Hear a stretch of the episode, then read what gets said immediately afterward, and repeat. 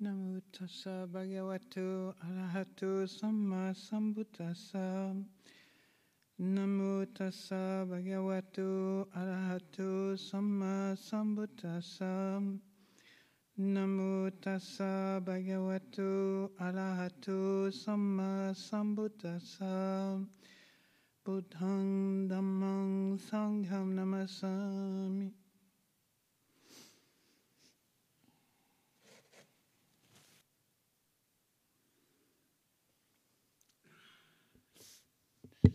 I haven't been sitting on this chair for quite a long time, so it's a strange experience to be back up here, overseeing you in the distance, everybody. So I feel affected by that, personally. And people are behind me. And Ajahn Amaro has invited me to give a reflection tonight. So, I see what will come. I haven't planned anything. Even though I haven't planned anything, doesn't mean I haven't actually had some thoughts and some kind of um, um, certain amount of things coming through my consciousness As, as to what to maybe speak about or address or reflect upon.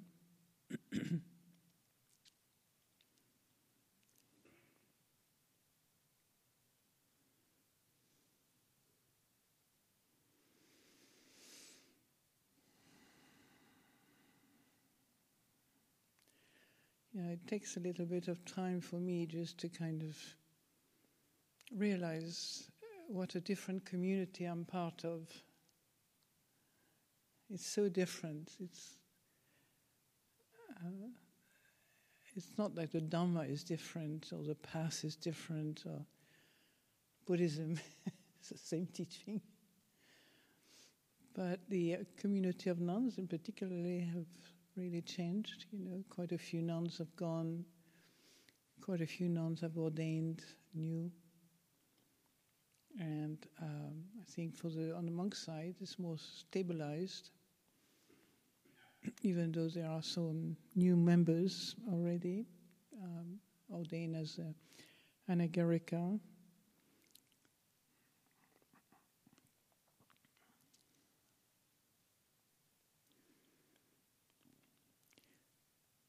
So I'm sure I have, like me, probably. Many of you have appreciated having a time to dedicate oneself to the Dhamma, to the practice, to meditation, and just to be able to have the, the good fortune, the, the privilege, I would say, to drop all, all, all things that tie us up with worldly matters, worldly concerns, worldly business. So this is just finished a retreat time. It wasn't very long, just a week. But you can see the, you know, this great privilege we have in this life to be able to drop completely all worldly matters. Even though I know some people have worked during that time, not because they wanted to work, but because of a certain amount of necessary things to attend. But nevertheless, we were left with a very a, a sense of stopping and attending another aspect of our life.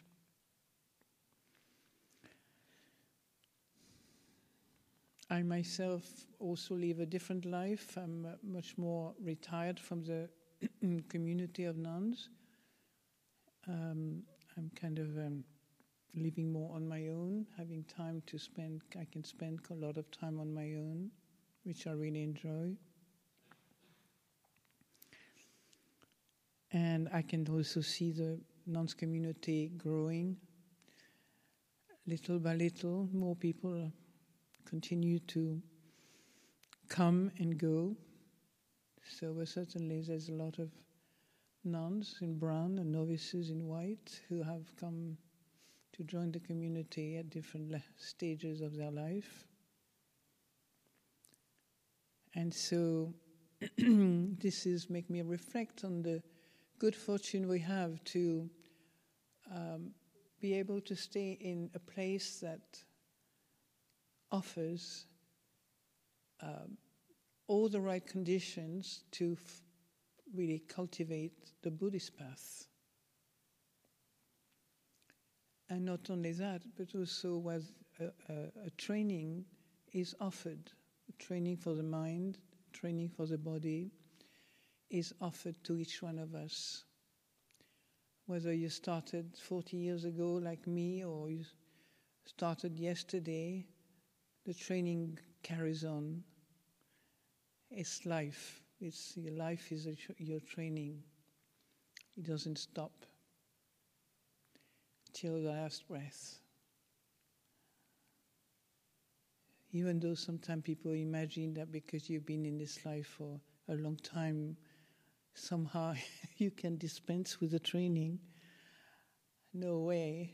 Life never lets you down in terms of challenges, difficulties, um, um, conflicts, things that are, need a, a lot of attention and and and. Uh, discipline to not get uh, confused or stuck with this kind of um, challenges. So the work goes on, and it is a beautiful work, an extraordinary work, because it's very clearly, without any doubt, you can realize how much the path really frees, it frees the heart, it frees the mind, it frees this human being one, uh, one is. It really uh, works, in other words. It's not just a, a you know, any something that we hope will work one day or an ideal that will manifest one day or a uh, hope. Whatever, uh, hoping that we will f- be free one day. If one practices correctly, you can see that the freedom can be seen moment by moment. And maybe that's one of the great um, gifts of the Buddhist teaching, is that you don't have to think about how things should be. It's not the path. The path is not thinking about how the thing should be. Is to know things as they are, here and now, in this very moment. So it's a particular training of the mind. It's not a training we find very often in this world. To be able to be attentive to the experience of each moment, because that's when you begin to deepen your understanding of what a human being is about. It's not something terribly mysterious. You just, what you do in, in the present moment is that you have a chance to um, really uh, dive into the knowledge of what the Buddha calls the five khandhas, which is the body, the feelings, the, the perception, the mental formations or thoughts, activity, uh, and then the last Um, you know, the last one being the um, sense consciousness. So these as five aspects of our of our life is rarely talked about. Whether you are studying as a little boy, little girl, uh, a, later on as primary school, secondary school, university, you know, and PhD, all kind. Very rarely you are taught to pay attention to those five khandhas. And yet, they are part of us. We live with them all day long, all night long, for sometimes many, many years. So the Buddha has enabled us to really um, make use of these five khandhas to understand what we are, who we are, to understand the path of freedom, to understand the, you could say, the liberation of the mind. So this is a, a great gift that is offered to mankind, to humans. I don't know about the cats and the dogs, but I'm sure they, they benefit from the peace that they receive from the people practicing. I can see that. We have three cats here, and they're always very happy to see you and to be cuddled with a peaceful heart. And a kind mind.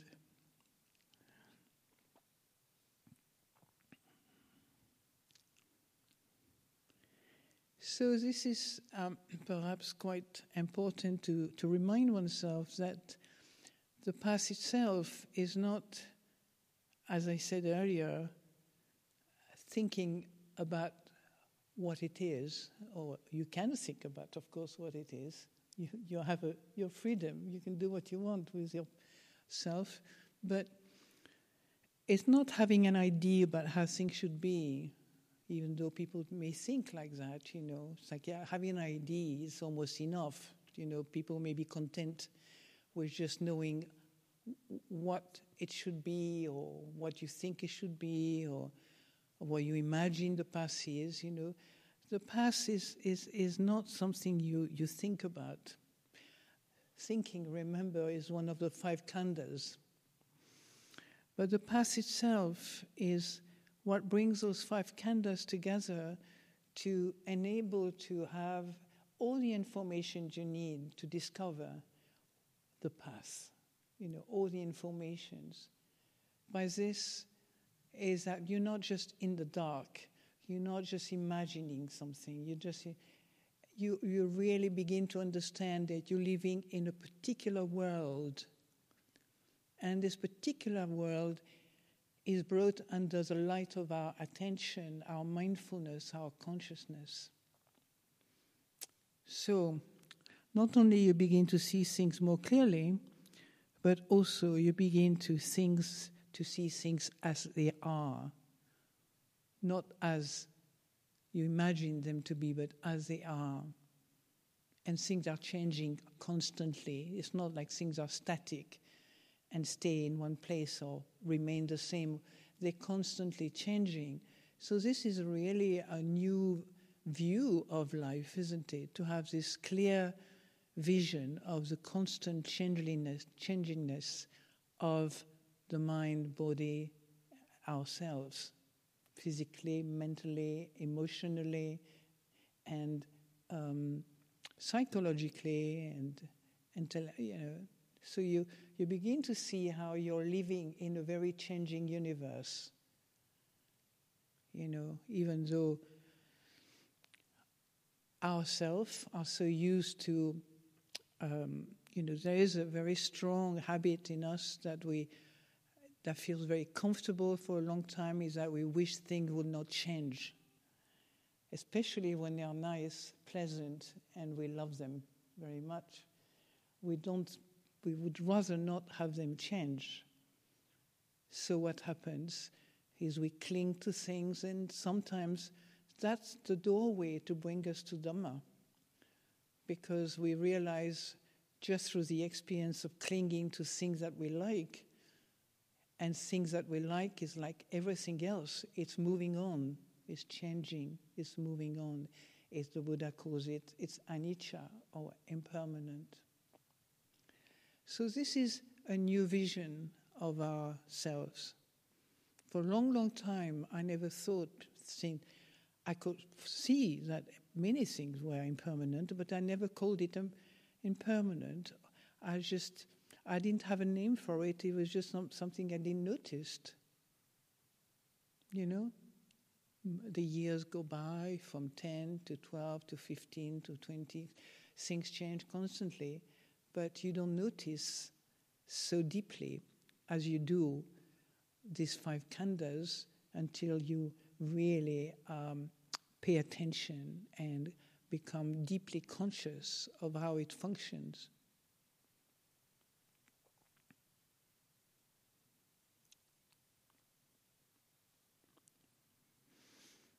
Now, not only do the Buddhist teaching is pointing to this whole nature of phenomena as being impermanent, changing, moving on, et cetera, you know, ephemeral, whatever adjective you want to find, but it's definitely moving on.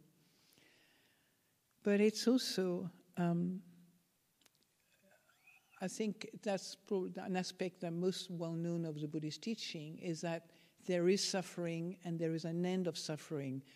That's what the Buddha says in one of his teachings, where he says, I teach two things, suffering and the end of suffering. So this aspect of suffering is one of the quality of phenomena, the impermanence and then suffering, or suffering, impermanence, we can put it in different, uh, you know, you don't have to have a way, a certain way to define them, or. But definitely, uh, I think once you begin to hear the word uh, suffering, you begin dukkha in Pali, suddenly a whole world opens up to us, because maybe we have suffered for a long, long time, but we didn't have a name for it, we didn't have a way of understanding it, we we felt very personally a, a kind of um, attacked sometimes by the suffering, or we felt bad, we, we added all kind of interpretation related to this suffering. And most of the time it was like, I'm a failure, I'm a bad person, they are failure, they are a bad person. This suffering can, you know, is interpreted for a long, long time in a very deluded way, in a very, uh, you know, wrong way, I would say. You know, it's not clear, we don't understand it. So dukkha, like impermanence, is part of those characteristics of all phenomena the Buddha talk says. You know, it's not just me, but all phenomena in the universe share these particular characteristics. So that definitely brings us quite close to the universe. You could say, we don't feel so, so alone anymore. We, oh, everybody in this universe have those, share those qualities. I mean, there's three. There's dukkha, there is uh, anicca, and there is the, the third one, most famous and most difficult for to understand or to get to really see deeply what it means. Everything is not self, and not self, in this case, you can use other words like things do not belong to me. They don't belong to me. They are not mine. They are not me, and they are not mine. And so that is uh, difficult for all of us to come to terms with that, you know. Imagine that the body is not me, not mine, my eyes, my ears, my nose, my everything, my thoughts, my feeling, my philosophy, my birth, it's not mine. You have to be, you know, I've just been sort of uh, uh, editing an article that I was working on, and I say, you know, before you get into this aspect of not me, not mine, not belonging to me, not self, you have to have some kind of understanding of what suffering is about. Because the mind can easily say, oh my God, you know, not me, not mine, who am I? You can s- start feeling quite depressed. You know, nothing is yours, doesn't belong to you. It's, you know, um, So what, what, what am I? Who am I? And there may be a sense of void, something void, empty. You know, not me, not mine, not self.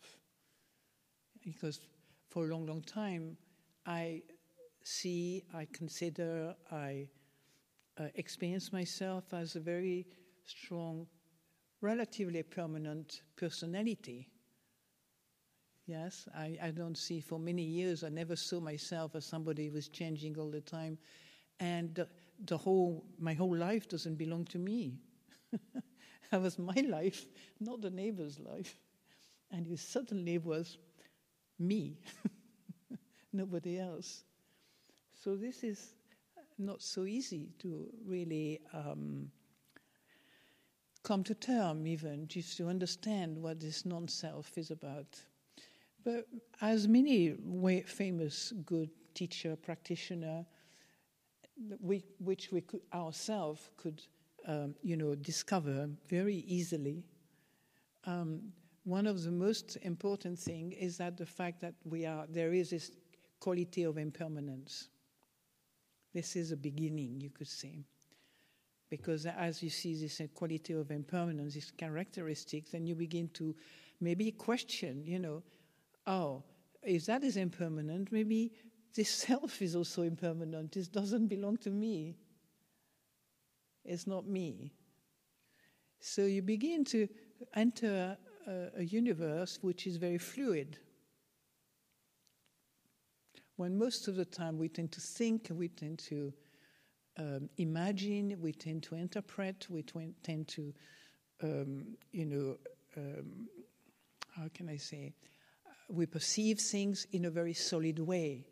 Whether we perceive people, we perceive life, we perceive uh, experiences, et cetera, it often has a quality of solidity. You know, we don't imagine that thing could be moving very quickly. I mean, if if you just think about the fact that any one of us can die any time, and I'm not saying this because I'm seventy-five now, but I was already thinking about this when I was, you know, my late twenties, thirty, because of a, a particular experience. Not that me who died, but um, some somebody, some another person died, not even close to me, but that really gave me a shock. How we could die any time, and that kind of realization brought to me the fact that things are truly impermanent. You don't have to think too much about it. You know, truly, you never know when somebody very young, very old, very, you know, you could, your life could be cut off. And so that, for me, that that aspect of death has been the, the one of the biggest teacher all through my life as a nun. Because from the age of twenty-eight, twenty-nine, when I had this experience that we could really snapped out, snapped off life any time. Um, you know, it, it was always this this element of dying and death became an incredible kind of uh, um, means of being awake and being mindful. You know, there was such a kind of a force behind my life that always reminded me, be careful. You might not have, you don't know how long you live. Be careful, be mindful. It doesn't mean you get things right or you do things perfectly. That has nothing to do with that. But always I was like on the alert, on the mindfulness will come with this remembering that we can die any time. So um, you can see how this teaching is incredibly, in a way, it's like a huge field of investigation. It's like being a bit, uh, almost like being like a scientist, you know, of life, you could say, where you start exploring all these aspects of our, of your life that maybe you never really touched on, as you were uh, not so um, knowledgeable with the Buddhist teaching.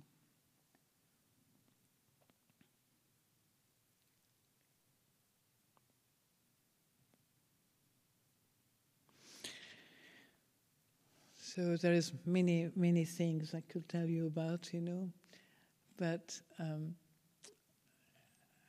one has to be careful with the time. I'm not very good at keeping time myself. I have to continue training quite a lot to not get over the time. Get, when I get interested in something, it's very easy for me to get lost into it. But... So, even though we have this aspect of our life, the five khandhas, all the characteristics that these khandhas possess, we still live a normal life. We still live with human beings, which are terribly imperfect. I include myself, of course. You know, we're all here because we have suffered. We're all here because we have really haven't found what we're looking for, you know. Even, you know, how many people have had incredibly successful life, incredibly successful, uh, you know, uh, academically, very successful uh, in terms of uh, power and money, very successful. Still, we all know that even if you haven't been so successful, so rich, or so academically, uh, you know, genius on academic level, you still know that something is missing, not what ma- brings people to Amaravati. I think many of us have known that many rich people are still miserable, many beautiful people, attractive people are still miserable, will never find themselves good enough, never find themselves interesting enough or maybe attractive enough. So you can see there is a dissatisfaction in us which is not dependent on external things necessarily. It's um, there's something that is yearning for, in a way, for something we don't know for a long, long time. There's a kind of yearning. And we call it, you know, I'm suffering. Uh, it's not like you're suffering necessarily, but you're, there is, a, a, you know, a, an element of life which is absolutely vital, most important, and actually the most important things of our life is still we haven't we're not conscious yet fully. You know, we come before we come to Amaravati, we're not fully conscious, and that lack of consciousness is knocking at your door and saying, "Hey, wake up, wake up, wake up! Don't miss your chance." And long, for a long, long time, I remember when I was twenty. I was totally worldly and totally uh, into my, my life as a worldly woman. And I remember a voice came to my mind, and out of the blue, it said, "Look how far you have gone from your nature." Now, all these words were really kind of bizarre to me. Nature, what's that, you know? Oh, gone far away. I had no idea what what it was. But there was a sense, suddenly a, a kind of realization. Look how far you've gone from your nature. I was like nineteen, twenty. And I was just in the countryside behind my, my parents' house. And I was on my own. And uh, it was very quiet. And I remember that. And it struck me. Something struck me. So much struck. I never liked to write little notes and little poems. I was not the type writing a lot of anything. But that particular sentence, I wrote it down as a, I wanted to remember it. And um, I, I learned about it later on when I met Buddhism, you know. That's about ten years later, ten, eleven years later, when you realize that your nature is your you, the Dhamma in you. You know, that's the Dhamma, that's the Dhamma realm in you. And uh, that's what was I was being told, in a way, that little message. Look how far you've gone from your nature. So... Um, It takes a while to realize uh, such a truth. You know, you don't know what uh, what the universe is talking about when it tells you this. You know, it's just like a little message from God knows where. I had no idea, but suddenly in my mind, it went to my mind, and so being just an ordinary human being like all of us, you know, here we. have a, quite a, you know, it's a, it's a work which is very interesting to walk this path, but it's also very demanding. It's demanding in a sense of you have to readjust yourself in terms of living with this uh, world of impermanence, of not-self, of suffering, you know, as the Buddha described it. Uh, another word which I like about suffering, because suffering can be so misunderstood, is the idea of stress. Ajahn Amaro, a well-known American teacher, used the word stress for dukkha. And I quite like the word stress because it, it's so kind of, in a way, tuned in, attuned to the modern world, that what we are living. It's really dukkha and stress. And so, um, yeah, so we have to dance in a way, I mean, adapt to the fact that we we we we are told about this quality. We realize little by little those characteristics in ourselves, you know, by through the meditation, through the practice, through the daily life. You know, somebody is a friend one day, and they, you know, the next day they don't like you, so it's already impermanent.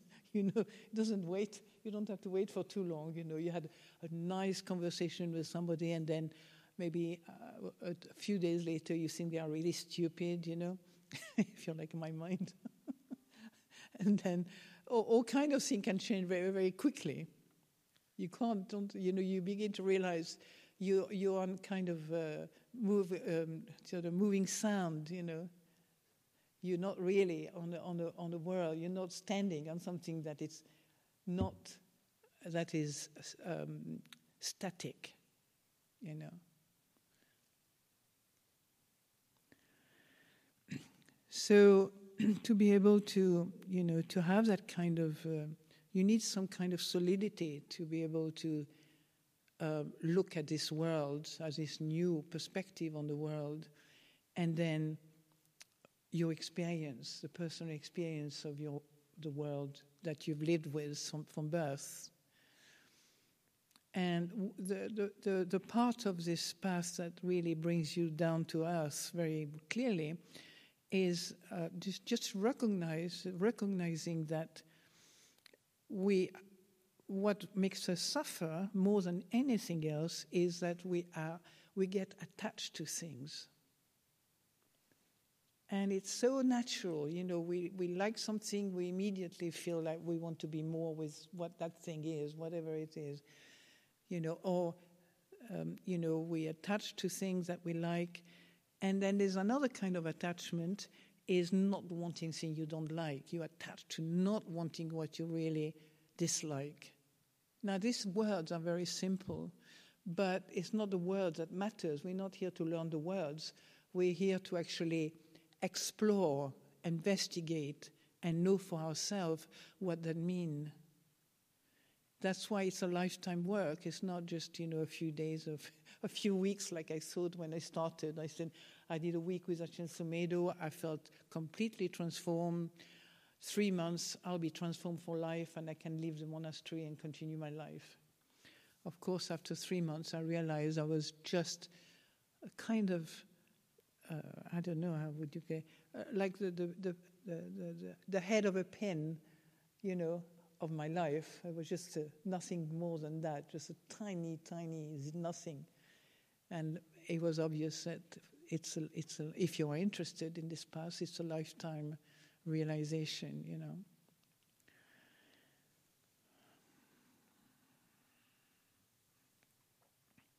So this lifetime of realization requires a huge amount of patience, you know, a huge amount of patience.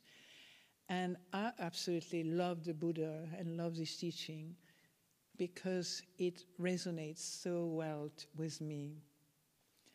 Uh, you know, with me, with not me, but never mind that, with this character. And one one thing that resonates is what he said, and I'm going to tell you in a minute. When I came to the monastery, the first time I came to the monastery, I remember I had another little kind of sentence coming to me, uh, which seemed to be real. I said, if by the end of my life I can be more patient than I am now, I would have been a great success for my life. And I had no idea about, you know, why did I use patience? If I can be more patient than I am, because I wasn't patient at all. I was very impatient and very kind of energetic and very constantly speeding into things, you know. So if I can be more patient, that would be a great achievement for me. And you know what? Later on, when I read some of the suttas uh, in the Ovada Patimokkha, the first teaching of the, of the, um, you know, the discipline of the precept and the discipline for the monks and the bhikkhu and the bhikkhunis.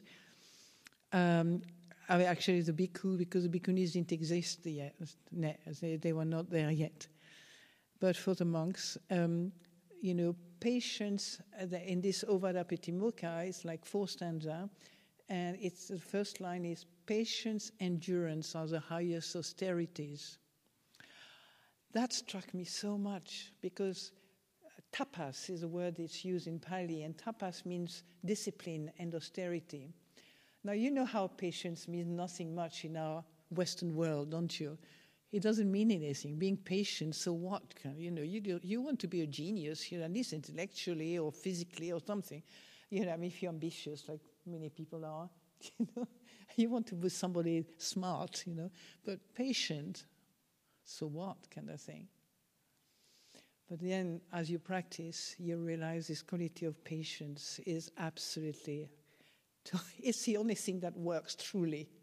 Do you understand? If you didn't have patience, you will leave the next day, you will leave ten years later, or I'm not saying the people who left didn't have any patience, don't get me wrong, but for me, I'm just talking for me personally, uh, you know, I, w- I couldn't have stayed here for more than two weeks probably, not just here, the first monastery where I was.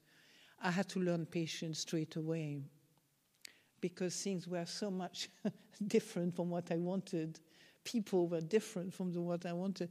Many things were kind of going against what I was used to like or what I, I was used to get rid of when I didn't like them. So, you know, uh, the, the idea of being patient was like, yes, I know why I want to be patient in a way, and consciously, it's because you know something in you want to carry on this path. It doesn't want to give it up. It doesn't want to abandon it, you know. But if you didn't have patience, you, you couldn't tolerate all the challenges that this life of no, um, you know, when I started, there's certainly no comfort. It's very comfortable now. But life of no comfort, of no security. We had no, never any idea who would come from London to give us some food, even though it always happened. Always had a, I never had a, a day without a meal. Consciously, I mean, did fast. Many of us were fasting, but um, you didn't. You, you, you know, we always well. We were always generously provided by the kindness of Thai people, Western people, all kinds of people.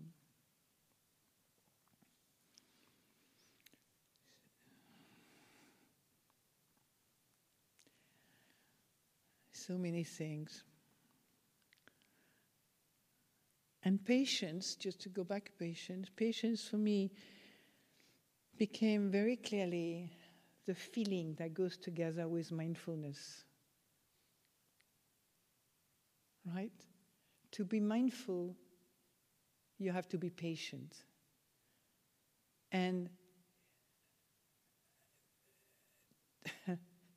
and to be patient, you have to be mindful.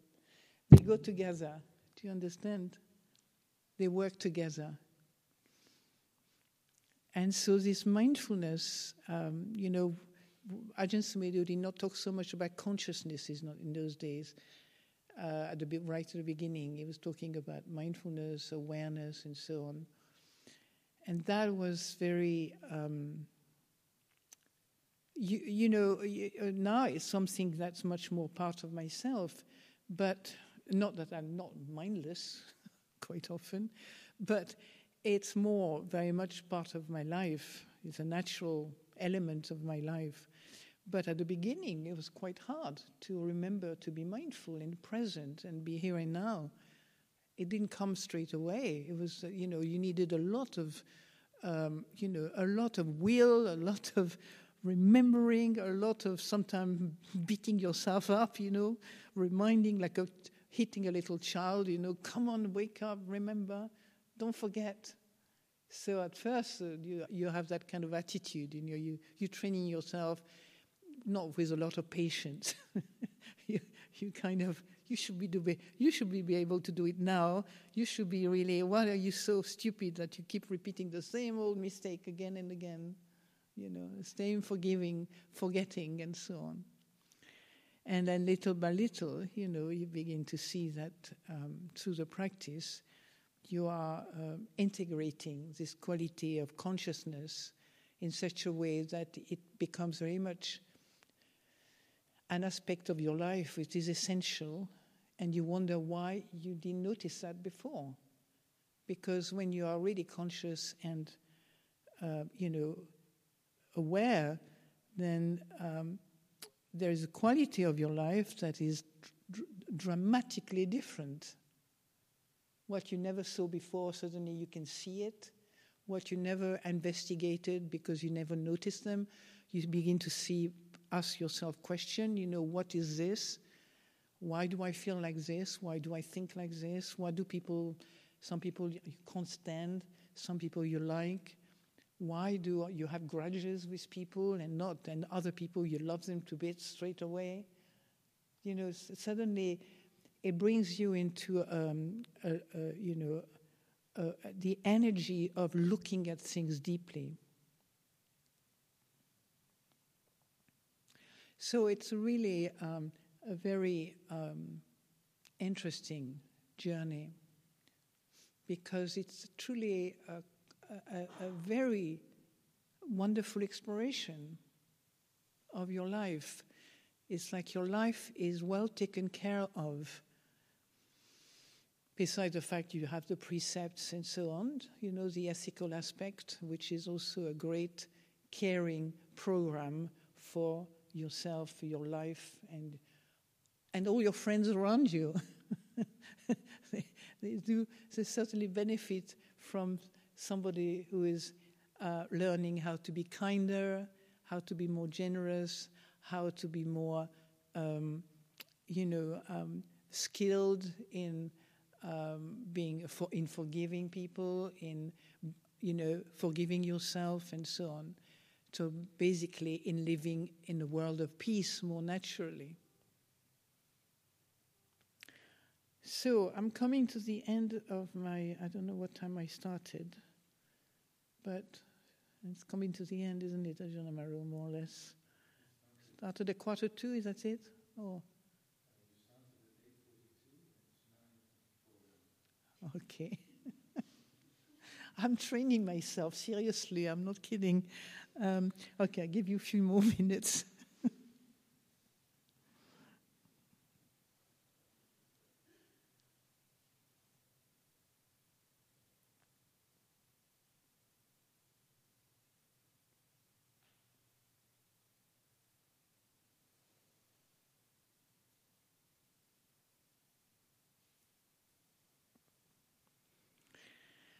One thing I can share with you is that I'm going to be really sad this year not to have Ajahn Sumedho with us for his birthday on the twenty-seventh of July. Came up in my meditation a few times.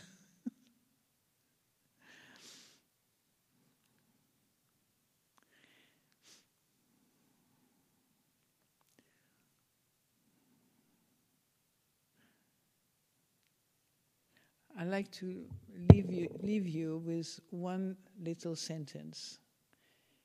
Never believe your mind. Now, it's a simple sentence, but I have experienced this so hundreds and millions of times that I really um, like to let people know. Never believe your mind, because it's always capable to do things you never know.